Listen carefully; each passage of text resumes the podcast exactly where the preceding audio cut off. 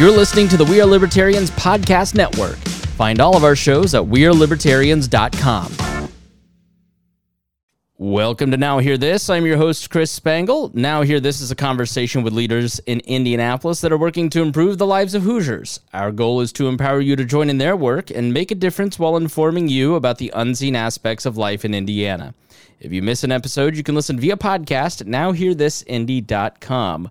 We have a repeat guest today. We have uh, only had one other repeat guest, uh, but Chris Gray from the Indiana Council on Problem Gambling.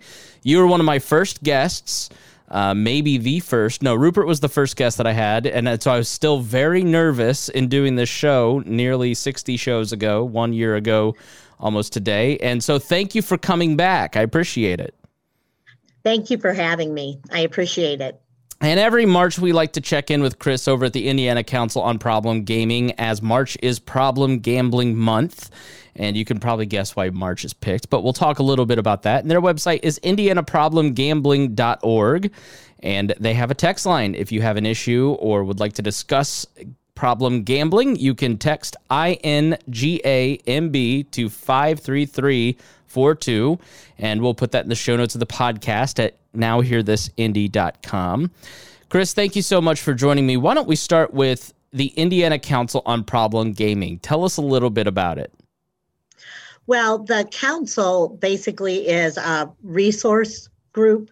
And so we, on our website, we have all kinds of information for people who think they have a problem with gambling, such as uh, a link to the GA meetings. We have a list of providers that you can um, you can click on to see if there is a provider in your area.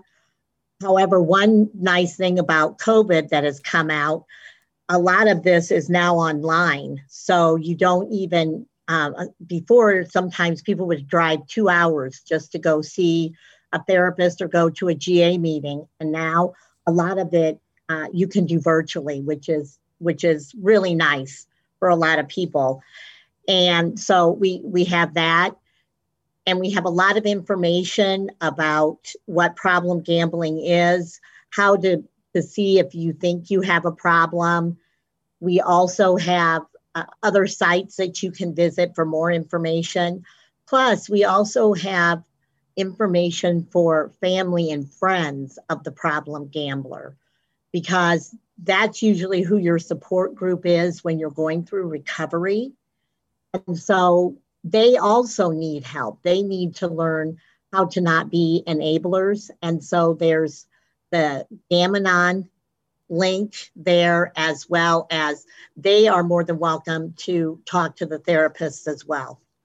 So you mentioned that people go, you know, miles and miles and hours sometimes to see a therapist when it comes to problem gambling. It's it's much clearer when somebody has an addiction to drugs. There's a physical aspect to that. Uh, you know, with problem gambling, the signs in my mind, you tell me if I'm correct or not. It, it probably is a little more subtle. So, what are some signs for those listening? You know, maybe they're wondering, do I have an issue with this, or do, does my loved one have an issue with this? What are some signs that somebody may be tiptoeing into a or may have a full fledged problem with gambling? Well, some of the signs are they have um, they they think about gambling all the time, gambling or gaming all the time, and then it can it, you, there are some physical signs. They get moody uh, they may get more isolated. They will not be honest about how much they're spending. They, will tell you their winnings. They never tell you their losses. Um, and they and they will lie about how much they're spending on gambling or how much time they're spending gaming. There's also they they miss um, they'll miss special events and um, their relationships will suffer with others. So, you know, if somebody doesn't make the birthday parties or the planned dinners or, you know, a special day, um, that could be a sign. And so there, there are a number of, of signs, but yes, it is more subtle simply because with like an alcohol or a drug problem, um, you know, you you see more physical signs. I would think too, you know, with it being on the phone now, being with with uh, you know the sports betting being so prevalent online, little mind tugs towards the phone, or you see somebody that you love just checking their phone all the time, really constantly refreshing that app. Yes, yes, or they're on their on their laptop or computer, constantly checking checking to see, um, you know, the, the outcome of games or what the spread is, that kind of thing. Yes. And and I would also I mean social media a little bit addicting but you you and I have talked last year about video games especially the the online video games with phones can be sometimes I admitted my problem with Kingdom Rush. Um, you know those loot boxes can sometimes be addicting too can they not and they fall under problem gambling that sometimes people need help with. Uh, yes, they can, and it has not the loot boxes and skins but they the other thing is skins. Uh, they have not been in the, in the United States prior to the the pandemic. They were starting to look at these um, these issues, both in the United States and here in Indiana. Uh, there are two countries, Belgium and the Netherlands, have banned, actually banned the um, loot boxes and skins. And some other countries have been looking at regulating the loot boxes and skins. Even though they tell you that they have no value, you're still paying money to have access to these these things. So let's talk about sports betting because when we talked last year, it was just it was fairly new. I think it had just kind of been passed and was getting started. And I've got to tell you, I've I mean, I'm in a group chat with a bunch of guys and there is probably not a day that goes by recently where they're not showing me, uh, uh you know, posting a screenshot of their wins. Uh, you and maybe you can tell the story on air if you're comfortable, but you told me something about the Indiana Gambling Helpline, which is 800 994 8448. That may be a little signal that sports betting on apps is becoming a, a really prevalent thing. How concerned are you about that? Well, um, in Indiana, even during the pandemic, for uh, I think it was the last half of March and all of April last year, they were not allowed. Of course, the sports was not going on. They they pretty much shut everything down. However, there was still betting going on in Indiana. And while the sports betting numbers went down, they it still was occurring. And the interesting thing is, if you read the rules for um, for Indiana, they do allow special events. And one of the special events, and I can't remember if it was the Emmys or the Oscars, but people were allowed to bet on that that that that that event in Indiana last year. So uh, it never completely stopped. And then, of course, once the sports came came back on, um, the the betting, you know, the amount bet went up. And as far as the Super Bowl, I don't think they have total numbers yet, but the American Gaming Association estimated that 23.2 million people would wager on the Super Bowl and that around 4 billion would be uh, wagers would be placed on the Super Bowl. Do we have any idea of out, out of that 22 million people? I mean, is there any kind of insight into how many of those people may experience some level of addiction to this? Well, the National Council on Problem Gambling, um, they they have come up with one percent will um, is considered very problematic, and those are the people that pretty much um, spend everything. Those are the ones that lose their houses, will lose, you know, um, will have problems with relationships. They'll they'll be spending all their money. They'll be asking people to um, they'll be asking for loans from people to continue to bet that's 1% of the population.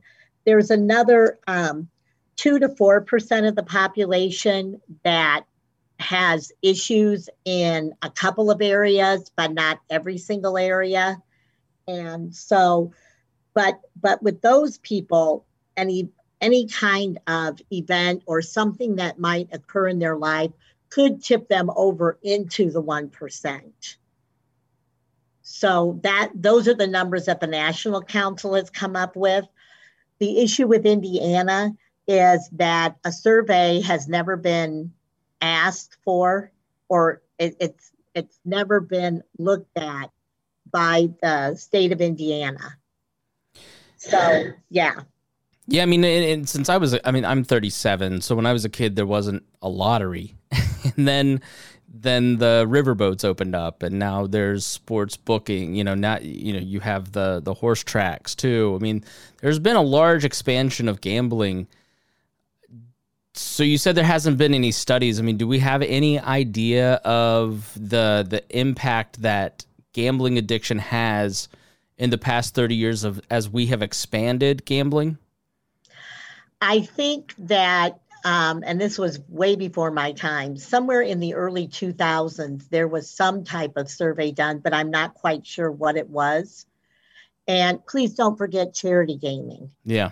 Because people can have an issue with with um, bingo or playing any of the the things that occur at charity events. But um, but since that early survey, and it was really in the early 2000s. Nothing has been looked at.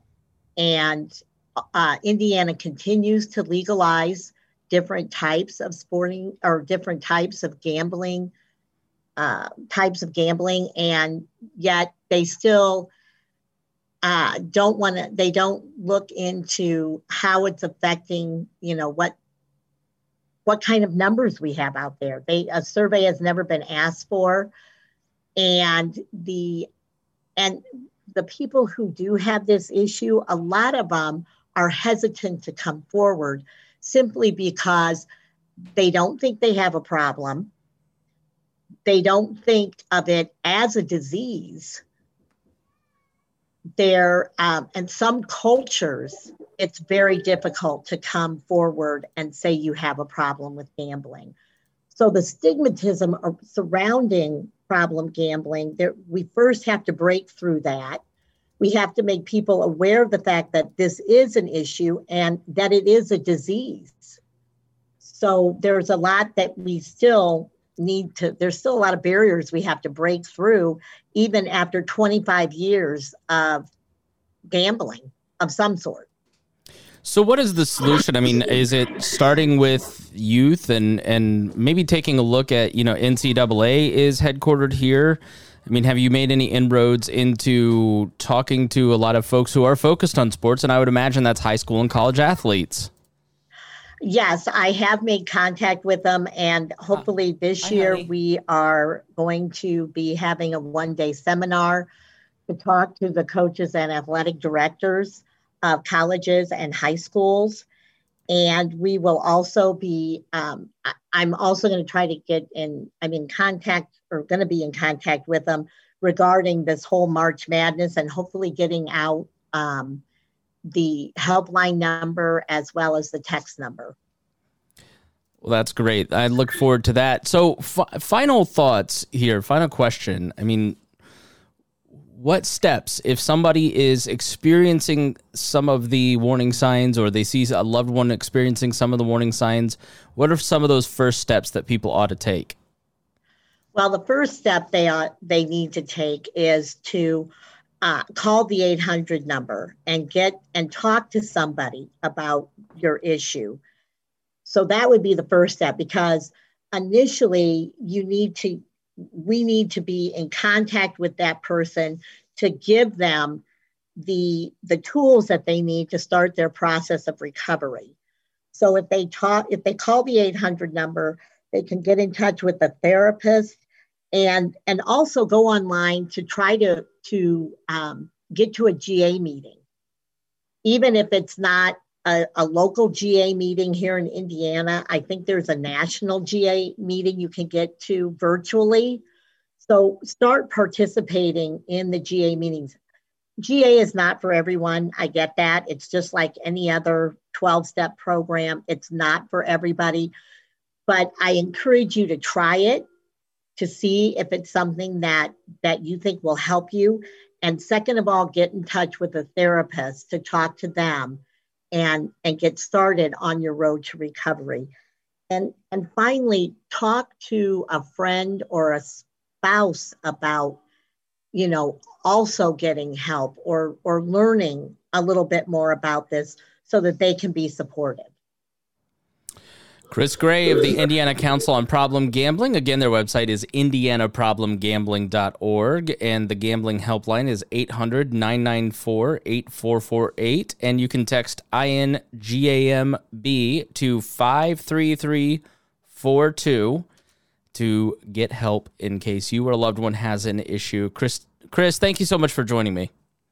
Thank you so much for having me. Thanks for listening to Now Hear This. I'm your host, Chris Spangle. If you missed any portion of our program, you can listen on our website, nowhearthisindy.com. If you'd like to have your organization featured on the show, please email Gabby at nowhearthisindy at iheartmedia.com. Thanks for listening, and we will be back again next weekend with Now Hear This. Listeners to the We Are Libertarians podcast network know that I love podcasting and new media as much as I love libertarianism. I am starting a new podcast called Podcasting and Platforms, which you can find at podcastingandplatforms.com or look in your podcast app for Podcasting and Platforms with Chris Spangle and subscribe today because I'm going to walk you through the building of that new podcast, of this new brand now imagine if you could go back and sit next to me from 2012 through this past decade as I've built the We Are Libertarians podcast network. That's what I'm going to do there. And so if you've ever thought about starting a podcast, if you're pod curious, then please go check it out. So, if you've ever had anything that you're nerdy about, something that your spouse and family are tired of hearing about, that's the thing you ought to podcast about, and I'm here to help you. So go check it out, podcastingandplatforms.com, and sign up for our email list and subscribe to the podcast.